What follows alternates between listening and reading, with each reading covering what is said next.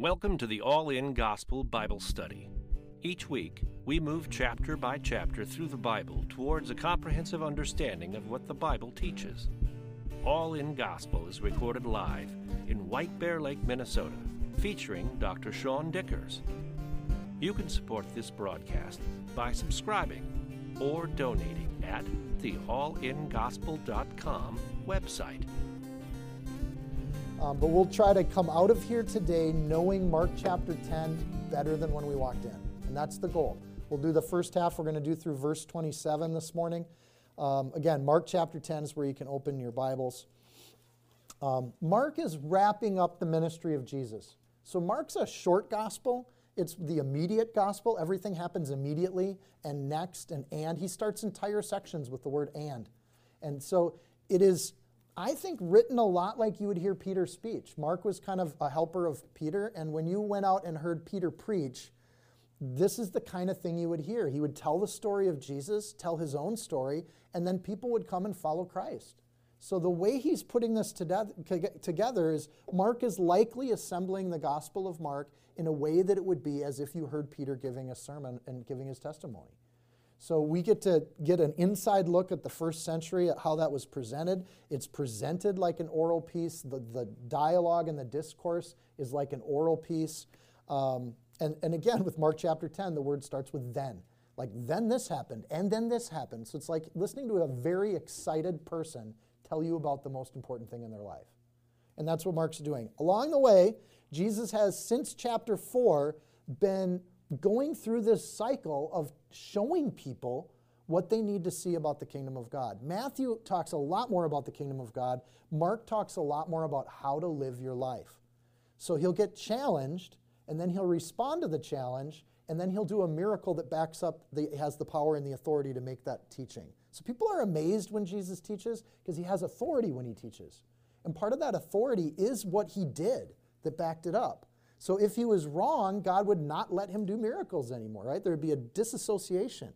But the miracles and the intervention of God validates the incarnation of God. This is God talking to you. And as we've gone from chapter 4 to chapter 10, the disciples have come to that realization you're not just a person, are you?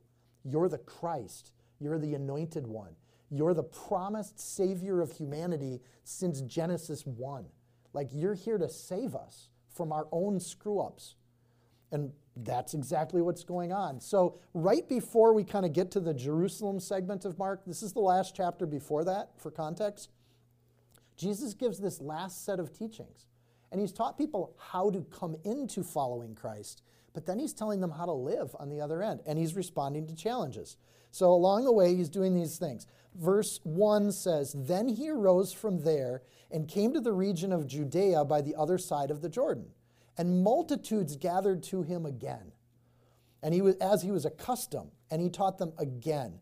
It says, accustomed, again, again. Mark's using this language because I think, and as we've gone through these chapters, he really makes the point that Jesus' ministry was public.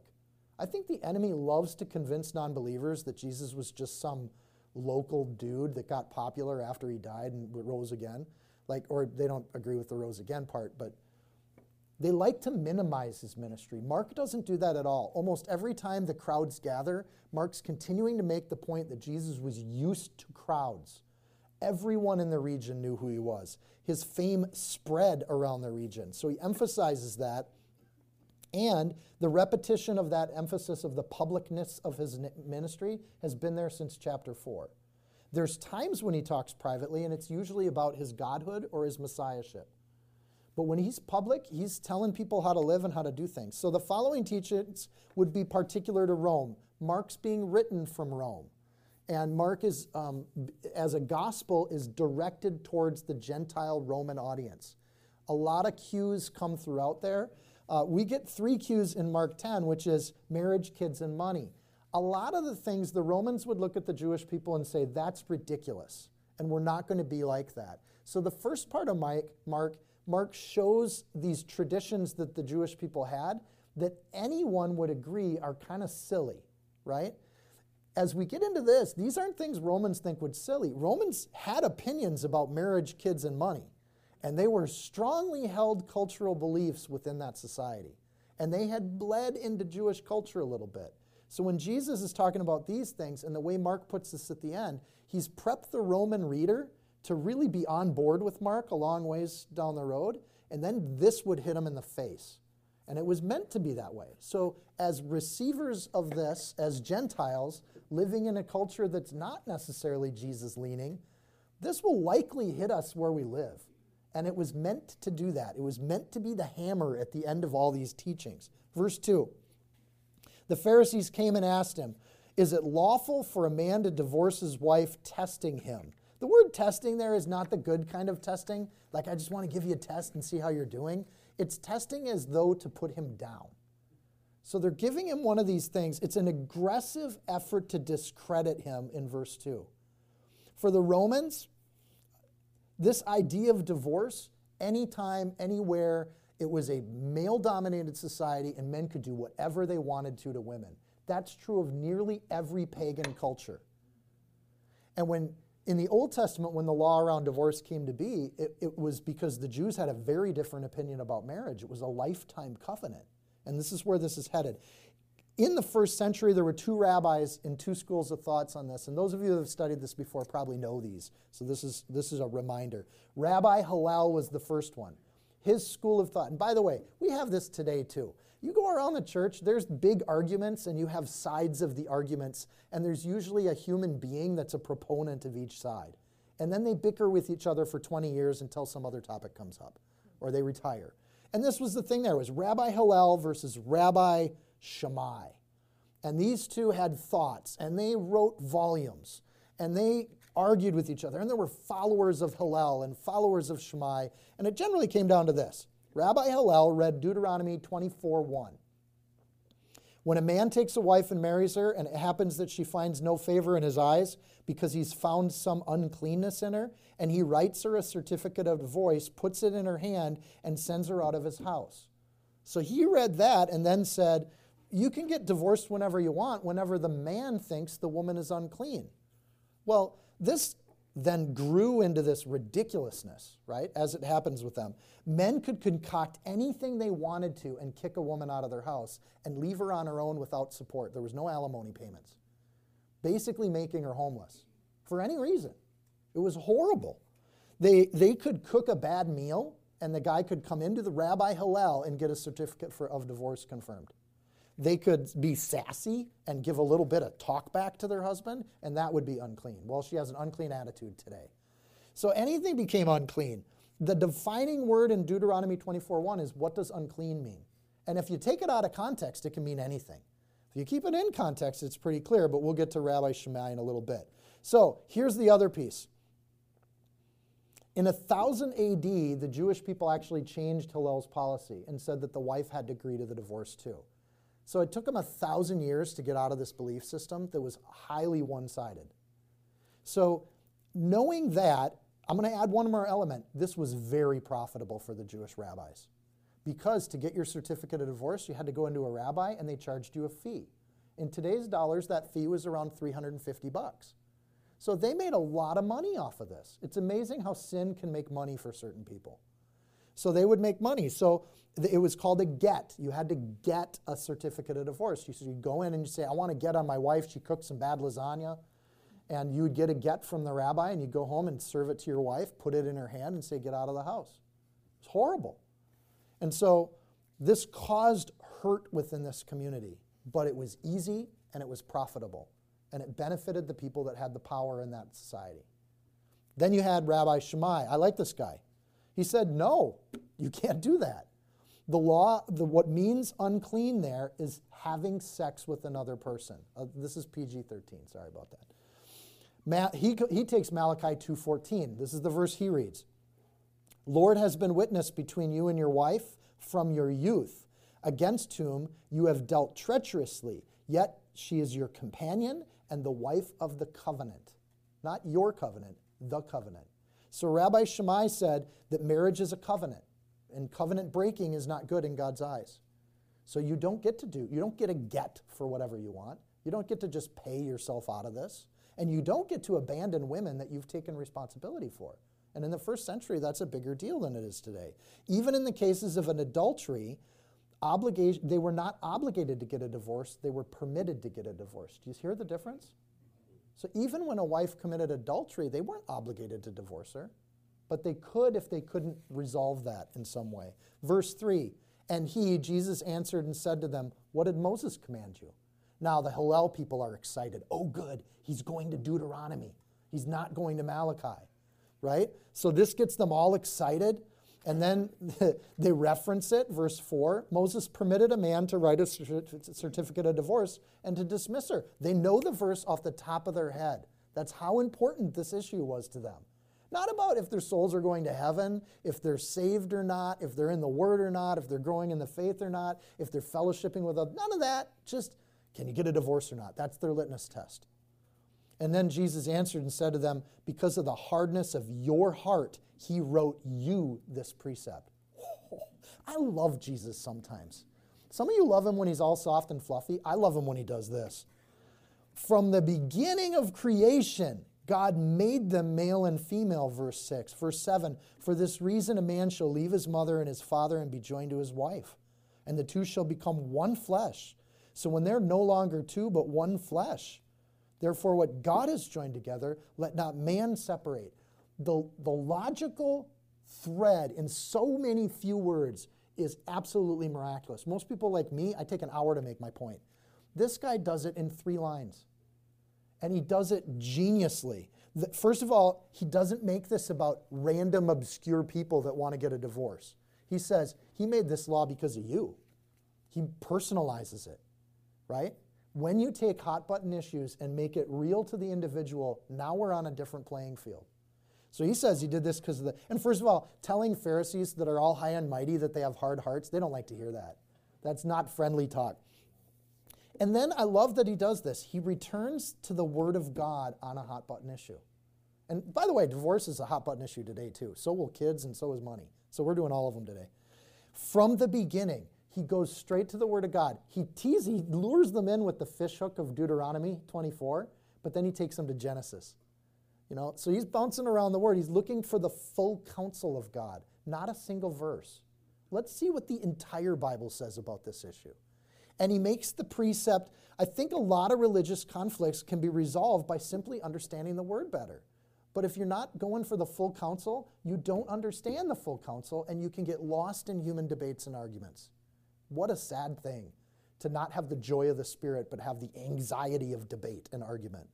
So, the law of first mention here is a treatment of the Bible that when the first time an issue is brought up, that's the premise God has set. And everything else is a qualification from first mention. So, Jesus uses first mention. He goes all the way back to Genesis and he talks about it. He also shifts from the topic of divorce. Notice this subtle shift. He's not talking about divorce anymore. That's a negative. Divorce is the bad situation. He's talking about marriage, which, brothers and sisters, that's a positive.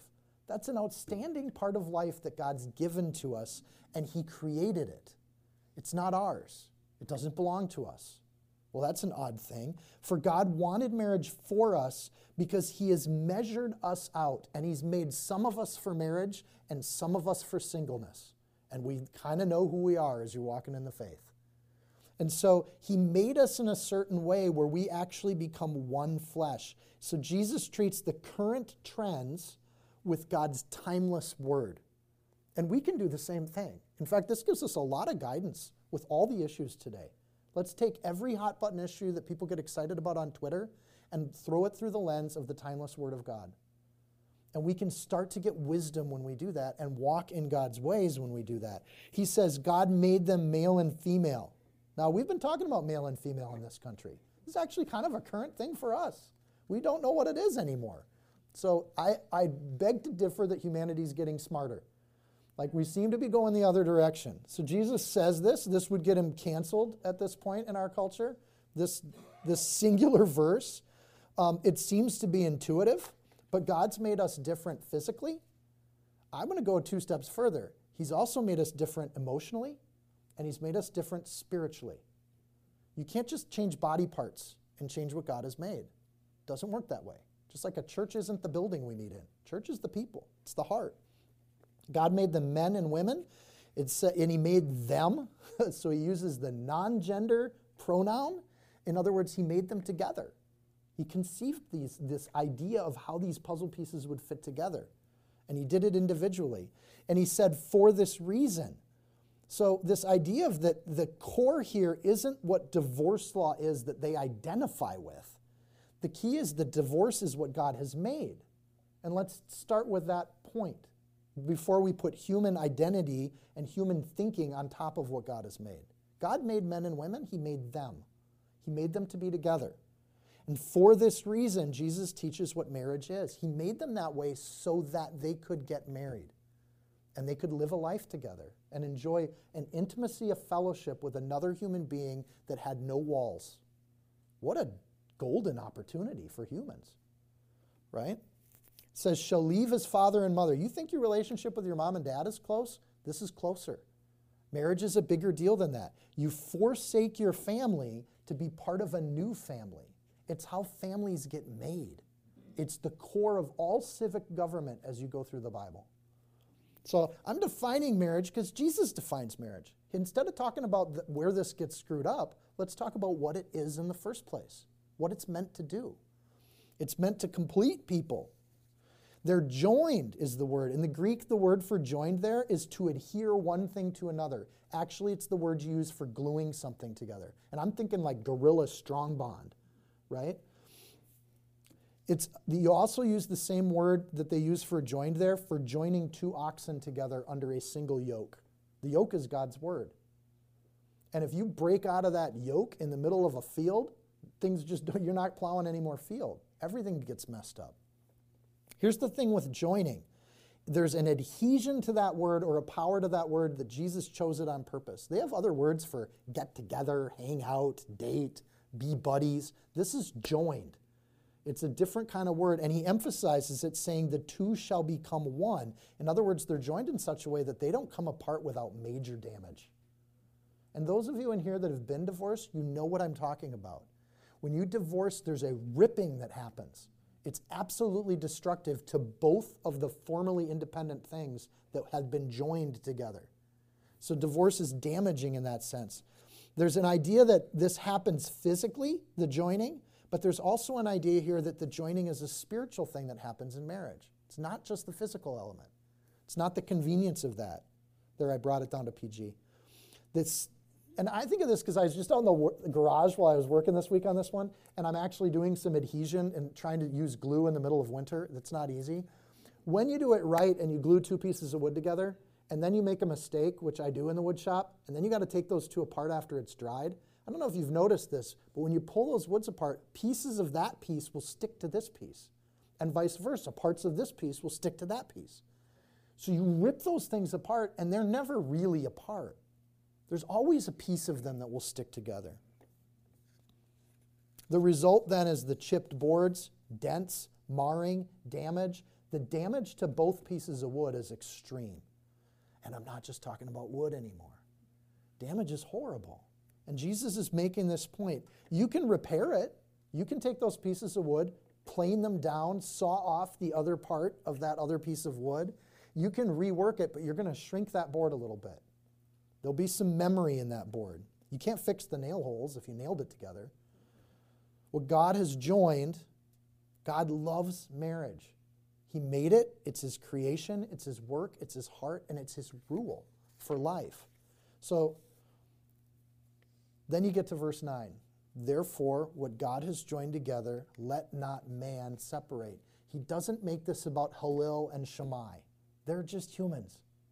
And they don't have any business talking about what God has put together.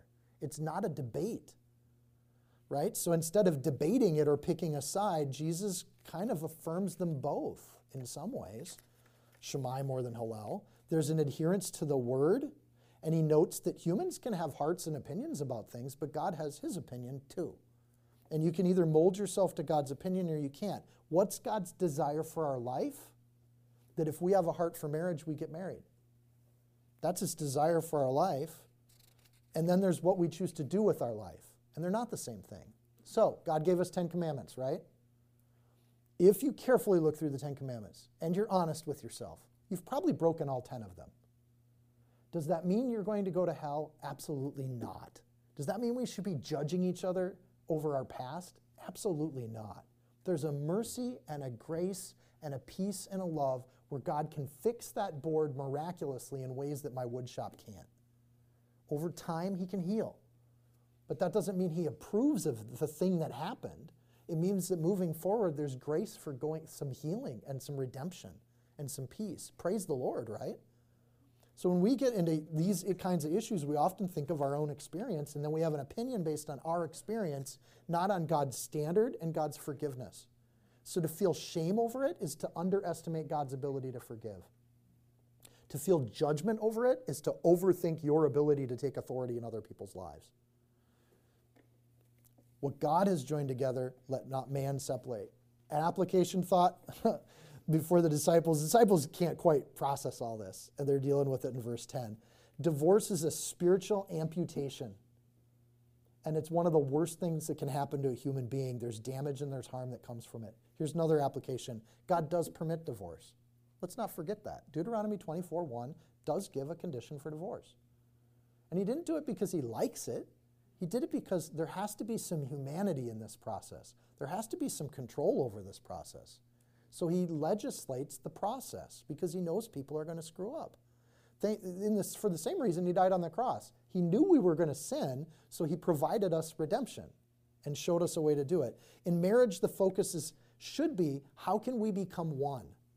But sometimes marriages, they start to fall apart and they start thinking, how can we become two? And that direction and that thinking can be hurtful. Then we get to the disciples because they're still like, wait a second, Shammai or oh, Hillel, which one do you, are you back in here? Verse 10 In the house, so privately, his disciples also asked him again about the same matter. Like, wait, where were you on this, Jesus? Like, you just said Genesis and God loves marriage, but you didn't answer the divorce question. So he said to them, Whoever divorces his wife and marries another commits adultery against her. It's a sin. God's not equivocating on this. And if a woman divorces her husband and marries another, she commits adultery. Same thing. Same thing, different gender. Like it goes two ways. He's not saying it's a male only thing. He's saying like either one, it can happen. So Mark adds this additional consideration of divorce because there's lots of different situations then and now. God hasn't dissolved the vow of something he's created. So, unless there's adultery, which is a breaking of the covenant, the ripping has already happened, then there is this idea that you've made a covenant for the rest of your life. So whoever divorces, there's no such thing as a one way, right? Adultery releases the other spouse from the covenant because it's then broken, Deuteronomy 24 1. So if one of the two people cheats on the other person, that kind of covenant's busted. The person who didn't cheat is not obligated. They're not held under any shadow from God at all. They're completely free from that covenant if they so wish. They don't have to, there's no obligation to do that. But the committing of adultery is the line Jesus draws, saying that the certificate is a civil issue, it's not a spiritual issue. And that there is, God has bound you to something where you can be apart from each other, but God still sees you as together because there's a spiritual connection. So adultery becomes the grounds for divorce. Well, but what if I don't like them anymore? Well, that's not adultery. What if I don't have fun with them anymore? We used to go bowling all the time, and now they don't like bowling. It's not a condition here sexual unfaithfulness is consistently the only biblical grounds for divorce. So, what are not grounds for divorce? Irritation, bad cooking, you've lost that loving feeling, insults. And here's the thing that's even tough emotions, harshness are not grounds for divorce. And in the same way, when I commit my life to Jesus Christ, as I go through trials, I am, I've made a vow to Jesus Christ. It's not mine to break anymore. I've given my life to God. He can do what He wants with my life, even if it's tough. And so marriage becomes an image of the church's relationship with God and is used that way throughout the scriptures. So if two people can't be loving at home, it may be that singleness was their calling and they made a mistake. That's how we talk about it today, right? Well, practically, the idea of separation eliminates the cruelty of one person to another or whatever bad situation was there. Um, and it, it solves that problem. And frankly, really practically, from a biblical perspective, if two people get separated but hold to their vows for the rest of their lives, they're not breeding. like, they're not making more kids that are going to suffer from bad people skills where those things are breaking down. So it creates an entire society where you don't have that happening. So this is a really tough situation. And I know there's different people that have read the Bible and read it different ways. And frankly, I hope we're all brothers and sisters in Christ and we can still love one another, even if we differ on this issue. I want to point out two additions because Mark isn't the only one that wrote about it. Matthew points out that the law of Moses allows divorce in cases of adultery. Matthew 19 9. That's why I bring that up. So when one party's unfaithful, the other one's completely allowed to remarry and go do their thing. Here's the other thing separation over time will raise the likelihood of one of the two people to go commit adultery, won't it? So when that happens, then that other person's free to do it. They held their vow until the covenant was broken. So these are tough situations. Paul adds this in 1 Corinthians 7:15 and I think this is an important addition. If the unbeliever departs, let them depart. A brother or sister is not under bondage in such cases, but God has called us to peace. Here's the thing when you meet somebody that's gone through a divorce, years have gone by, and they're at this point now where they're trying to follow Jesus, they're trying to follow Jesus with all their heart. Satan will use the shame of past sin to keep them from following Jesus. We have to fight that as a community. There is, there is no shame and condemnation in Jesus Christ. And what Jesus would say to anyone that's in this situation, even adultery, would say, Go and sin no more. Stop it. And if you're going to get remarried, then keep, make that vow and keep it for the rest of your days. If you can't live with that other person anymore, separate, but keep your vow till the rest of your days, unless the other person breaks the vow. So, in the Old Testament, the Gospels confirmed by Paul and what makes common sense in a spiritual life you have a very good body of knowledge around this really tough issue. And then I love the fact that Paul adds to peace. The whole point is peace. Having peace with each other, having peace in relationships with each other. So, in those kinds of situations, marriage is not just a civil matter, it's not a form to fill out. And that's the mistake the Pharisees were making. They think it's just a government issue. It's not. And Jesus claims that as part of a spiritual condition. And in the church, we've seen it that way for 2,000 years right? And Jesus establishes that idea that marriage is more than a piece of paper. The Song of Solomon shows the love of two people that's beautiful. And when it's done right, it's glorious and it's a blessing to both parties. When it's done wrong, it's a trial where both parties will learn to seek God first. Isaiah 61:10 I will rejoice in the Lord and my soul shall be joyful in my God for he's clothed me with the garments of salvation. He's covered me with the robe of righteousness. As the bridegroom decks himself with ornaments and as a bride adorneth herself with jewels. Marriage is getting all dressed up for the wedding. And we do that for our God too. We try to get all dressed up. Matthew 25:10 and while they went to buy the bridegroom came and they, they were ready. They went in with him to marriage and the door was shut when Jesus comes and comes to the church, there will be a joining of the church and Jesus at his second coming that won't be separated because God will keep his end of the bargain. And we can guarantee, we'd be promised in that. The images of marriage as this beautiful thing is what Jesus returns us to understand. Satan wants us to focus on the negative, and God wants us to focus on the positive for peace with one another. A Couple other thoughts.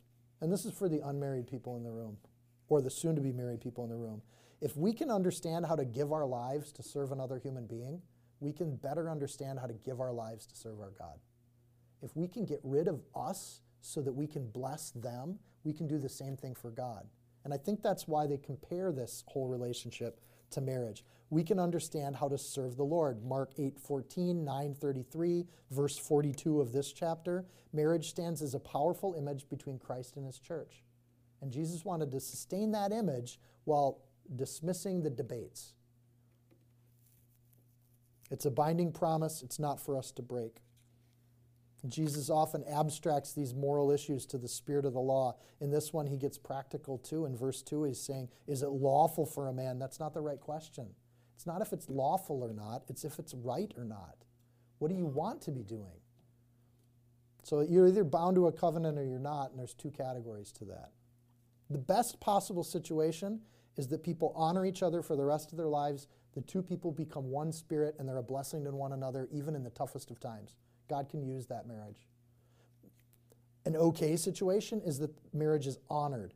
You honor what God has made, even if there isn't a great loving relationship there anymore. You tolerate each other. And you do it in such a way that's passable until the end of your days. And there's no shame in that.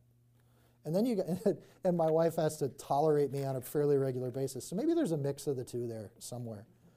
And then the, the last situation, and I think this is for peace too, is when there is a divorce that's tragic and God has mercy. Does that make sense? It's both tragic, you've ripped two things apart, but God's the carpenter. He knows how to handle that, He knows how to deal with it. You're never obligated to get a divorce, but you're permitted to get one in the cases of adultery. Adultery, by the way, by Jesus' definition, is pretty broad, right? Where are your eyes? Where's your heart?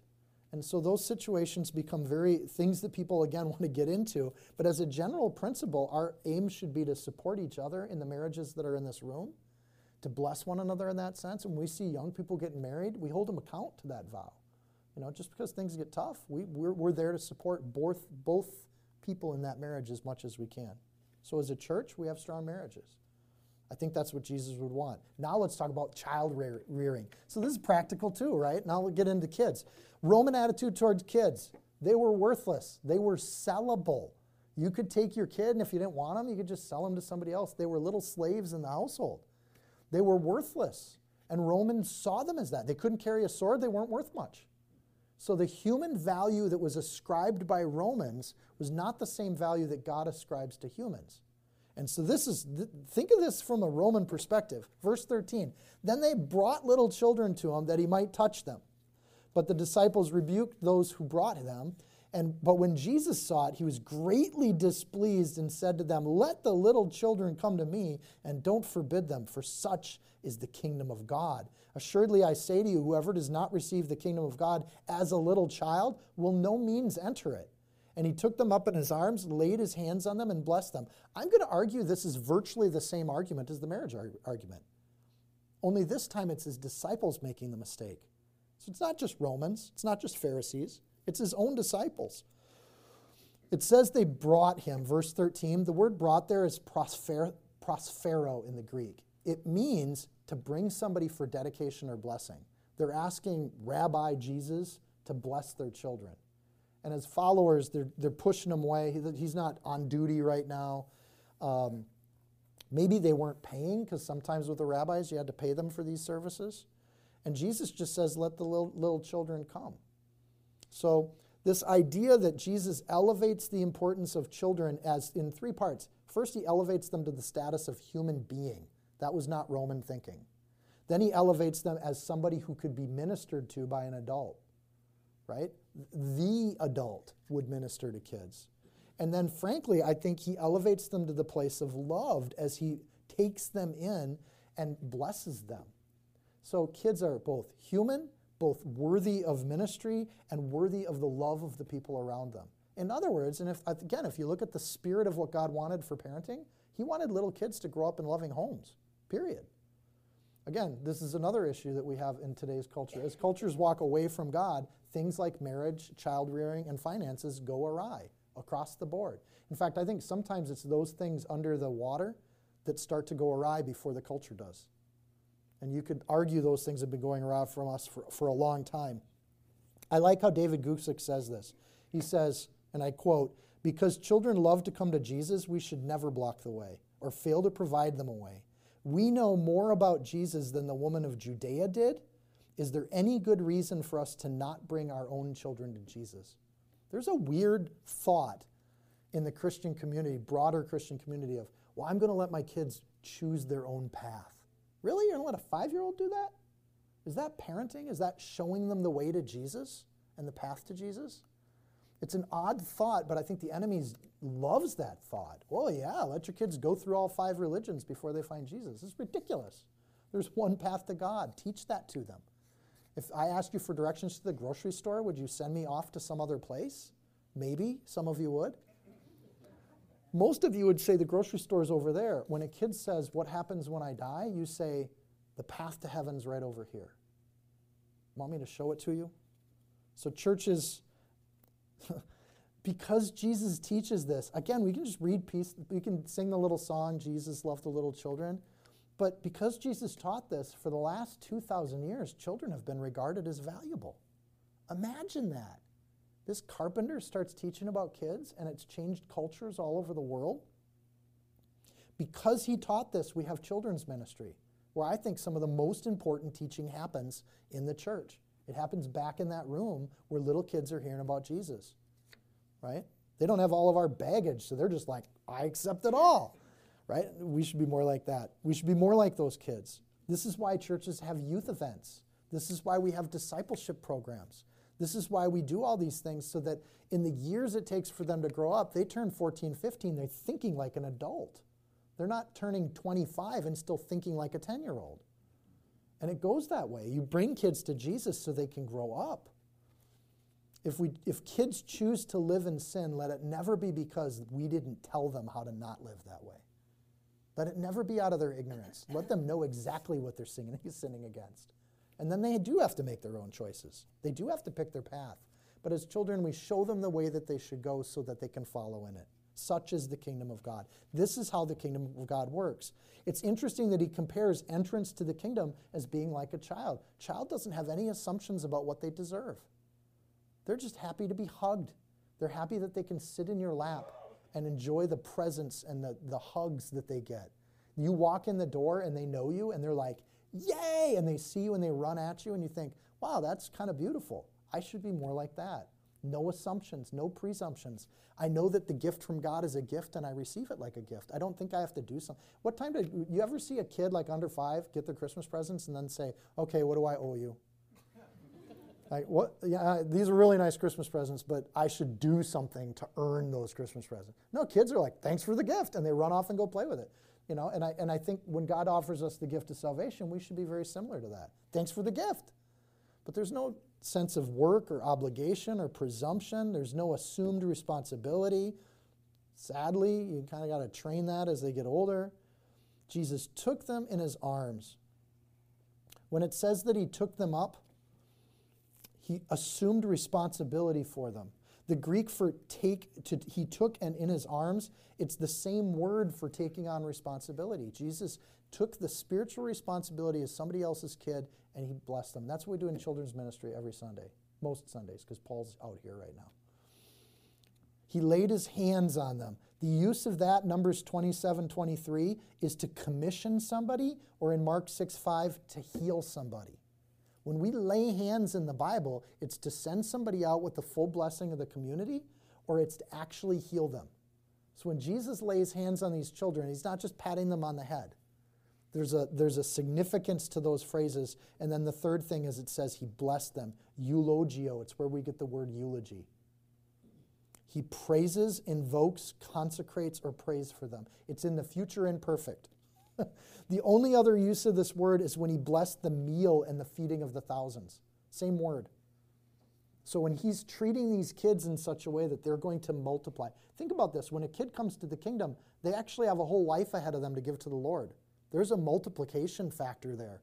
Look, practically, if an old man like me gets saved and starts to serve the Lord, I got less to give the Lord. I got less years ahead of me. So these kids, that, that idea of eulogy, like bless them, they will multiply.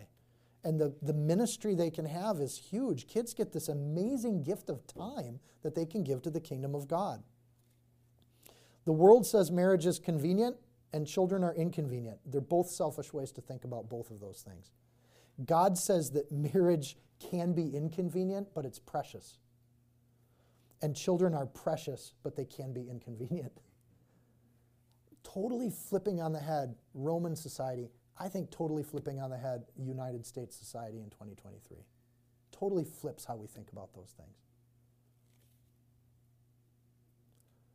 Where the world undervalues both marriage and parenting, God overvalues those things. Where the world undervalues both marriage and parenting, we get to the next passage, they overvalue money. And so the next passage is about money, and this is something the Romans held very dear to their hearts.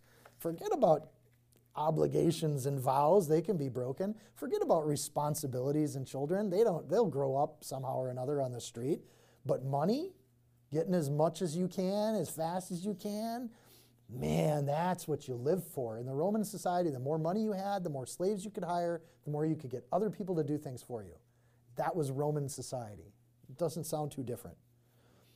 Verse 17 Now, as he was going out on the road, one came running, knelt before him, and asked him, Good teacher, What shall I do that I might inherit eternal, life? First of all, that's the wrong question. It's not what do you do to get eternal life, it's what gift do you receive. It's already been offered. Don't have to do anything. So Jesus said to him, Why do you call me good? I love this. Because you're Jesus? No, he didn't say, uh, but he doesn't. He's asking this to pull something out of him, right? Why do you call me good? No one's good but one, and that's God. So Jesus is kind of like, You calling me good because you know that I'm God?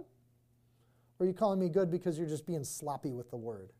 So he's trying to get intention out of him. Verse 19 You know the commandments don't commit adultery, do not murder, do not steal, do not bear false witness, do not defraud, honor your father and your mother. You know what God's told you to do. And he answered and said to him, Teacher, all these things I've kept from my youth. I'm not a sinner, I'm perfect. And Jesus looked at him, loved him, said to him, One thing you lack. Go your way, sell whatever you have, give to the poor, and you'll have treasure in heaven. And then come take up the cross and follow me. And he was sad at this word, and he went away sorrowful, for he had great possessions. Folks, I'm going to suggest that everybody in this room is wearing clothes that cost far more than they cost in the first century. You're sitting in chairs that didn't even, that polyurethane foam didn't exist in the first century. You're in an air conditioned building. We'd all be in like parkas and blankets with a fire in each of the aisles here trying to stay warm in the first century. In fact, I don't know if people even bothered to live in Minnesota back because it was too dang cold. This is another thick, tough passage, you guys. And I'm sorry you got to have a guest preacher go through this with you. It was just the next chapter for my Bible study. So that's what it is. I didn't pick this because I was trying to target tough topics. He uses the phrase good teacher. We should note right away that that phrase was overtly never used. It was like every culture has words that we just don't use, right? Inappropriate. And in Jewish culture, good teacher was never used. It was a Talmud tradition. You never use the phrase good teacher because, and in the Talmud it says, there's only one that's good, and that's God. So we could say good Anya. We could say, oh, that was a good thing you did, but you'd never say good teacher. You'd never define the human as good because in Jewish belief, everyone is a sinner. Everyone needs to give sacrifice at the temple. Everyone has things they have to get amended for. They even have a sacrifice for sins that you didn't know you committed. You're just too ignorant to know you committed them. He says, Why do you call me good? He's questioning this belief system. Like Jesus is saying, Do you know what you're saying right now? Do you understand it? Maybe the Holy Spirit just had that come out of this guy's mouth. Like it's another way where he's declaring it, and it's not Jesus' time yet, right? So, no one is good but one, that is God. Jesus iterates the common understanding supporting the Talmud in this. Like, we should be careful when we use that phrase, good. He's not challenging, he's not pointing out blasphemy. He never corrects this guy. So the guy says, good teacher, he's not reproved for it. In the Talmud, if someone says good teacher, they should be rebuked sternly and told to never do it again. Jesus never rebukes him, accepting the title. So he says, What shall I do? Romans earned the favor with the gods by doing things. Every other religion on the planet, even Judaism, has you earn favor with God by doing things. And it generally costs you money. Christianity is the only one where you don't have to earn favor with God, you already have it. The only thing you can do is choose to not accept the gift that's already been given to you. We don't receive it, we, we, we don't do something for it, we simply accept it. You know, it's Christmas. We got some presents mailed to our house, and they show up in the mail, and they're in the package. And Steph just puts them on the table, and then she says, You got to wait for everybody to get home before to open it. So I shake it and I listen to it, but I haven't accepted it yet, haven't opened it. It's mine, it's been given in the past tense, it's there ready to be received, but I don't, I have to wait because I'm told to wait. So I just sit and look at it from across the room, and I stare at it. I imagine what it could possibly be. Jesus clearly outlines this in the, in the way it was defined. This idea that you come up to somebody like Jesus and you ask these things and you claim that you haven't sinned, you're at a place where you can't get follow. You can't follow Jesus if you claim that. You really have the present on your table, but you're not opening the present. You're just staring at it. And that's where Jesus is trying to connect with this guy. I love that it says he looked at him, he loved him, and he said, and Mark adding that in, this wasn't a spirit of just rejection by God. It was the spirit of love. I love you. I care about you. And I want you to get this. But that thought that I got to do something, even when you're excited, even if you know what the gift is, somebody gave you a phone call and said, This is what's in the package, and you shake it and you're like, Yep, that's what's in. Even if you understand salvation, but you don't follow Jesus with your life, you haven't opened the gift. So, what does that look like? How does this work? So, how does this man adjust his thinking? So, Jesus looks at him and sees that this man um, worships his money, his status, and his skills. This is a passage that get taken out of context, and it does get taken out of context. Well, money is bad. We should give everything up and give it to the poor. Jesus looks at him before he says this. He looks at that individual and knows who he is and what the stumbling block is between him and accepting Jesus Christ. And that stumbling block is understanding you don't buy the gift, you have to take it as a gift. So the problem here is that he's there. He's also a really successful guy. He sees that. This guy's done really well for himself in this world. He loves him, number two, before he says anything to him. He loves who he is. He doesn't just throw an accusation to somebody he barely knows, an acquaintance across the room. He actually understands him, sees him, loves him, and then he says something, and Jesus gives the best thing he can. He gives the Word of God. All he says to him is the Ten Commandments. And when, frankly, we have the Word of God in front of us too. So if we know that Jesus loves us, Jesus is watching us, and we have the Word of God to hear from Jesus, that's a pretty good start. Same start that this guy had. Jesus doesn't challenge him. When somebody says, I'm perfect and I haven't sinned, isn't it your tendency to say, Oh, yes, you are? you got issues. Let me tell you, everyone. I think to be more like Jesus, Jesus doesn't do that. He never tells this guy what his sin is, he tells him what a path forward is. You want to earn it? Okay, let's run with your theology. If you want to earn salvation, give up everything you own. This is a preposterous thing that he's telling him. If you want to earn it, then give up everything you own. But I think Jesus already knew this guy couldn't do that. The path he's trying to get into heaven is an impossible path.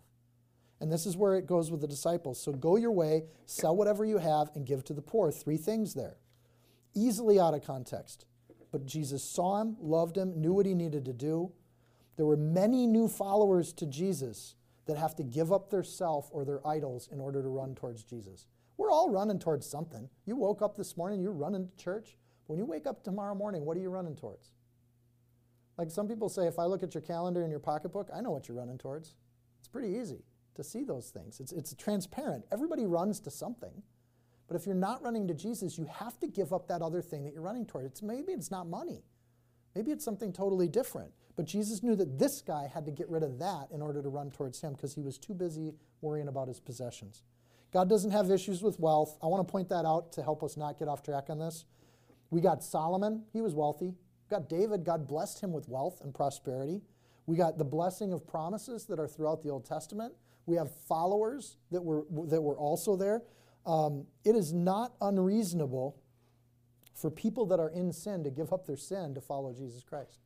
Jesus isn't asking him to do anything, he's asking him to stop following his possessions. Luke 5:29 Then Levi gave him a great feast in his own house and there was a great number of tax collectors and others sat down with him. Matthew was rich enough to host a party where everybody could come. I don't know about like when you're tight on the pocketbook, you don't invite everybody over to your house. Matthew did. It, it, I think sometimes we, we transpose that or blow it out to be something else, but Matthew had a lot of resources, and we don't see Jesus dealing with Matthew on that. Jesus just said, Follow me, and Matthew said, Sure.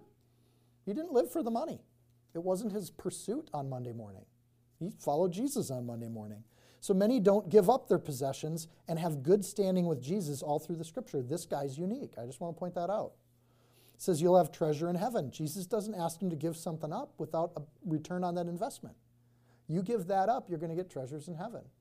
If you have sin in your life that's getting between you and Jesus, give it up. There are rewards on the other side of that. Some people think, oh, I don't want to give that up because I love it so much, right? Or they're like Gollum and they're just clinging the ring. My precious. It's not that precious, it's a stupid ring. Throw it in Mount Doom and get rid of it. And there's reward in that. And the reward is you can walk away from Mount Doom, right? So Come, take up your cross and follow me. Jesus asks him the exact same thing he's asked everybody else in his ministry. By Paul and Alex. Um, he asks, he says, Take up your cross and follow me. In the book of Mark, he's told the disciples now a couple times I'm going to the cross, you guys. Like, this is going to be persecution. It's not going to be easy. And, the follow- and they're still staying with him because they don't quite understand what he's saying.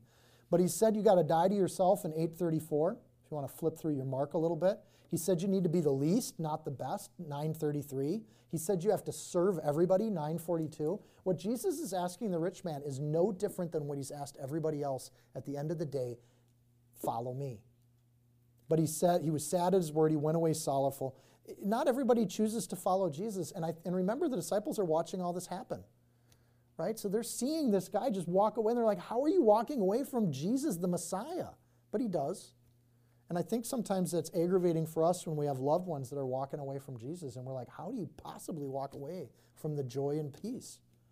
So he went away sorrowful. He pursued worldly things and left one lacking joy. And Jesus uses this as another lesson and he clarifies himself with his disciples just like he did with the divorce thing. Then Jesus looked around and said to his disciples, How hard is it for those who have riches to enter the kingdom of God? And his disciples were astonished at his words. Astonished. And Jesus answered again and said to them, Children, how hard is it for those who trust in riches to enter the kingdom of God? He repeats himself. He says the exact same thing. How hard is it? It's, it's, notice there's an exclamation point at the end of 23 and 24. They're rhetorical questions.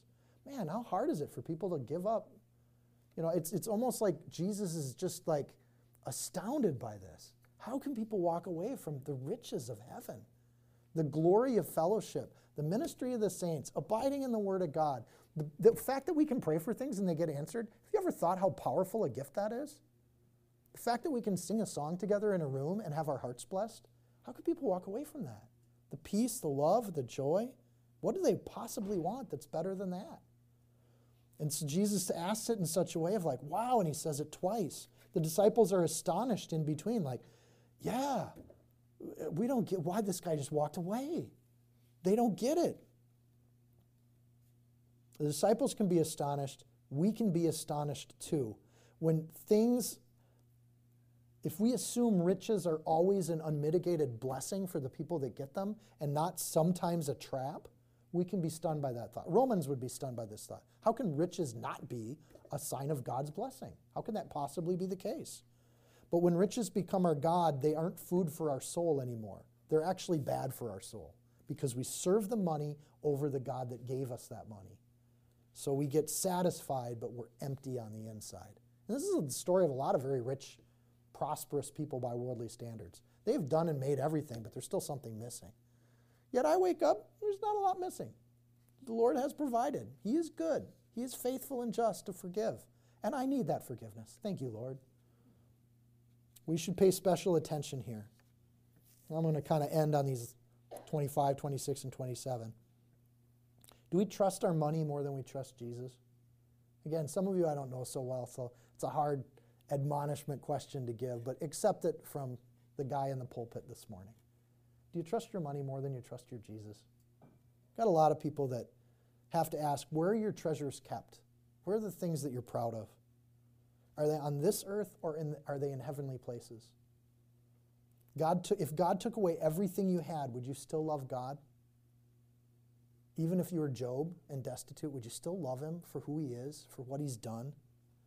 If the wealth took away all of your fellowship with God, would you still love the money? If that was possible? You have to ask yourself who you serve and who your God is. And I think as believers, we need to be doing that on a regular basis. Who do I love more than God today? It's constant act of growth in the kingdom of God. Then Jesus says this one great image that's confounded us for 2,000 years. It is easier for a camel to go through the eye of a needle than for a rich man to enter the kingdom of God. I want to talk about what he's saying and what he's not saying here, so we can sort this and understand it. We often hear this and we think of sewing needles because of our language. Um, but that's not what this is. A needle was a gate into the city was, that was the little door. There's the big door that you throw open for when armies come in and out of your city. There's battle time, you shut that door. And what you have is off to the side a little door called a needle. And a needle was built so that people couldn't just come walking through all the time. So it would be an L shaped thing. You'd walk into it, it would go this way, and then that would go out into the city area. Camels hate these things. And if you go to the Middle East and you ever get a chance to see this, you see it. They had to get camels in and out of that needle because that's how they would do trade during times of threat. They're not going to taking that big bar off the big gate. That's a job. Takes a lot of people. The little gate, you turn a key, open it up, and do it. So merchants and traders would come into town, and ca- camels would go through there all the time. But there's a few conditions for a camel to get through an eye of a needle because they animals don't naturally go into places where they can't see the other side and they don't naturally go into places where they got to make a corner and camels are just ornery in general, and they spit. So, for a camel to go through the eye of the needle, it had to one be led by its master. There had to be some tether or rein where it knew its master. Two, it had to be unloaded. If it was loaded up with riches, it wouldn't fit through the door. The riches had to come through with porters just moving the bags. It's like when you go into a hotel, you can't drive your car into the lobby. You have to get out of your car Take your bags out of your car and walk them through the door. Same kinds of things. And then three, it was still a pain in the butt to get a camel through the eye of a needle. All three of those things. Would, but this was commonplace in the first century. All of them would have seen that behavior at the gate. They would have been hearing, it would be the, just the sound in the background. There's children playing, there's merchants trading, and there's camels making noises as merchants are trying to get them through the eye of the needle. They're loud and annoying and they spit. So it's the largest animal, it carried the biggest loads, and getting it through the smallest door. Jesus is creating a joke here. This is a, an example that they'd be familiar with. It's not impossible, and we say, well, verse 25, it's impossible for rich people to get to heaven. No, it's not. It happens all the time. It's hard. They have to be led. They got to unburden themselves, which is exactly what Jesus just asked this guy to do. And they have to, and it's still tough. camels, these, the, they have to be trained. They have to be blessed. You know, I think there's the other thing too is camels often wouldn't be led through a needle with somebody they didn't know. They had to, they had to trust their master that they would go through that eye of the needle. This is true if you train horses, dogs, any kind of beast, right? If they don't know you, they don't trust you, they're not moving for you. And I think that's the same case with people that put their trust in wealth and riches. If they don't see the fruit in your life, they don't know you, they're not interested in what you have to say. They're they're feeling pretty successful. But as they get to know people and they see something different about you, that your heart is fulfilled and theirs is empty, they'll say, How did you get there? And they're willing to be led, even if they got to unload some things to get there. It's not impossible, it's just work and it takes time. Wouldn't you love it in ministry if we could just tell people to follow Jesus and they would? You know, but sometimes there's relationships that have to be built. So Jesus is differentiating that different people have different challenges to get into the kingdom of God. Amen? It's really easy. Verse 26 and 7, and that's what we'll end on. And they were greatly astonished. First they were astonished, now they're just greatly astonished, saying amongst themselves, Who then can be saved? Like they're just like, wow. But Jesus looked at them and said, With men it's impossible, but not with God, for God all things are possible. Again, this chapter is just loaded with stuff that gets taken out of context. You ever like, people go, well, with God, all things are possible. And it's like, are you talking about rich people getting into heaven? Because that's what Jesus was talking about here. Or are you just talking about, like, you know, you want a new air conditioner and it just showed up at your door, and with God, all things are possible. And it's a great phrase to say. I don't want to beat up the phrase. But let's be careful when we use words and be thoughtful about how it was used originally and how we're going to apply that. So, again, this is not an anti money teaching, it's a reliance on God teaching. Nobody can get into heaven on their own merit. So, when he says with men it's impossible, that's true. He's taught that his whole ministry. But he's also taught that with God, anybody can get into the kingdom. That's also true. But to think that you do it on your own merit, which is what this rich guy thought, is a faulty line of thinking. You can't do anything to earn salvation. You simply have to say, I accept and then choose to make Jesus your Lord and Savior and follow him. So, who can be saved? Good question. This is the best question the disciples have asked in the book of Mark so far. Who can be saved? And they all think that you can't give up everything in your life. That's totally impractical. Like, I, what am I supposed to give up all my clothing and where I live? And I'm just go, you know, live under a bridge somewhere? And, and no, Again, Matthew followed Jesus, Zacchaeus followed Jesus, Joseph of Arimathea, a rich man, gave up his tomb for Jesus, Barnabas followed Jesus. Paul was a tent maker, but before that, he was a, a Pharisee, he was a wealthy guy, followed Jesus. Lydia followed Jesus. Lots of people follow Jesus, and they don't go and live under bridges. All of them had to take their wealth and put it subservient to the kingdom of God. My wealth serves the king. Whatever God's blessed me with serves the king. If I can be a blessing to other people and be generous and live generously, I'm going to serve the king with that money. But you have to do that, you're mentally giving that stuff up. Doesn't matter if you have it anymore. With God, all things are possible. No human being rationally wants to give anything up. We are like Romans, we hoard everything. And that's natural, that's true. Let's just admit that. We, we work so that we can buy things that we like. And God says God doesn't bemoan that. He bemoans that we should be working to build the kingdom of God with our lives to the perhaps detriment of our pocketbooks. But our heart goes to the kingdom of God first and foremost. So no one's so far from God's grace that they can't turn right now and say, Lord, here's my bit. I promise I won't spit too much. Take me through to eternity. Get me through the other side. And Lord says, Sure. Do you trust me? Yeah, I'm going to trust you, Lord. Then I've already prepared the way. There's a door in the wall right there. And let me tell you what, when I come back the second time, that door's going to get shut. You won't get in. So come in now, camel, or you're not a very good camel. like you're not going to get in. So there's a limit to it. God can direct humans. He can direct animals, by the way. God could independently help the camel get through it. He had a donkey speak. He had bears maul people. Um, he had lions not maul people.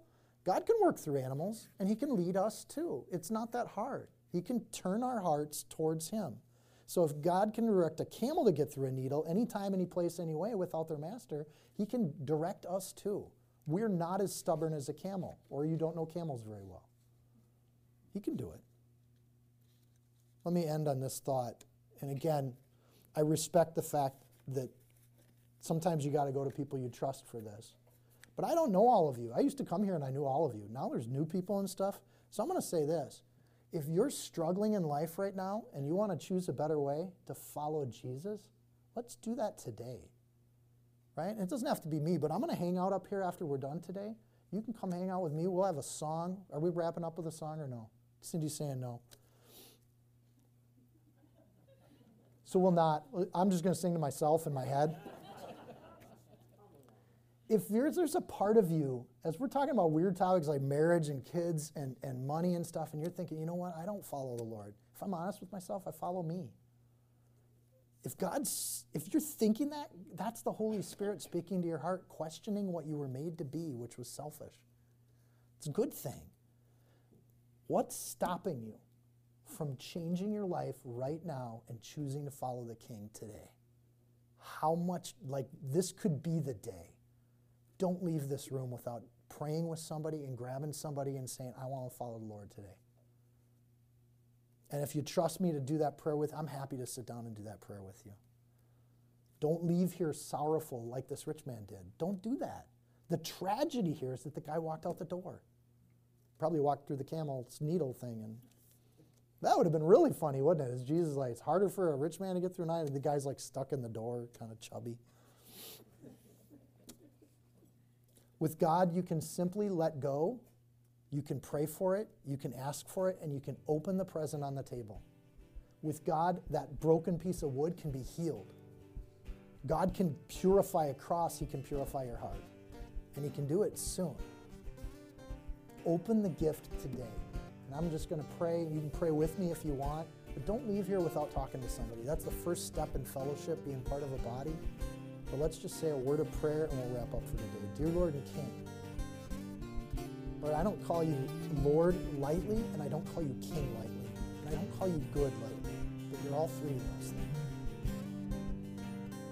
Lord, I've screwed up, I've messed up, I've read the Ten Commandments, and I'm pretty sure I've broken all of them at some point or another in my heart.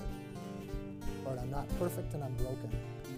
But to whatever degree I can unload that baggage, Lord, help me get through the eye of the needle. Help me to eternal life. Show me the way, change my heart, and Lord, I give you permission to be the king of my life.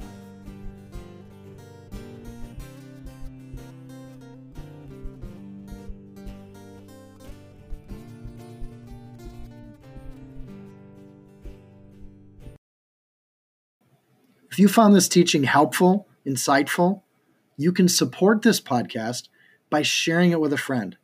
Screenshot it, tag it, post it on your social media.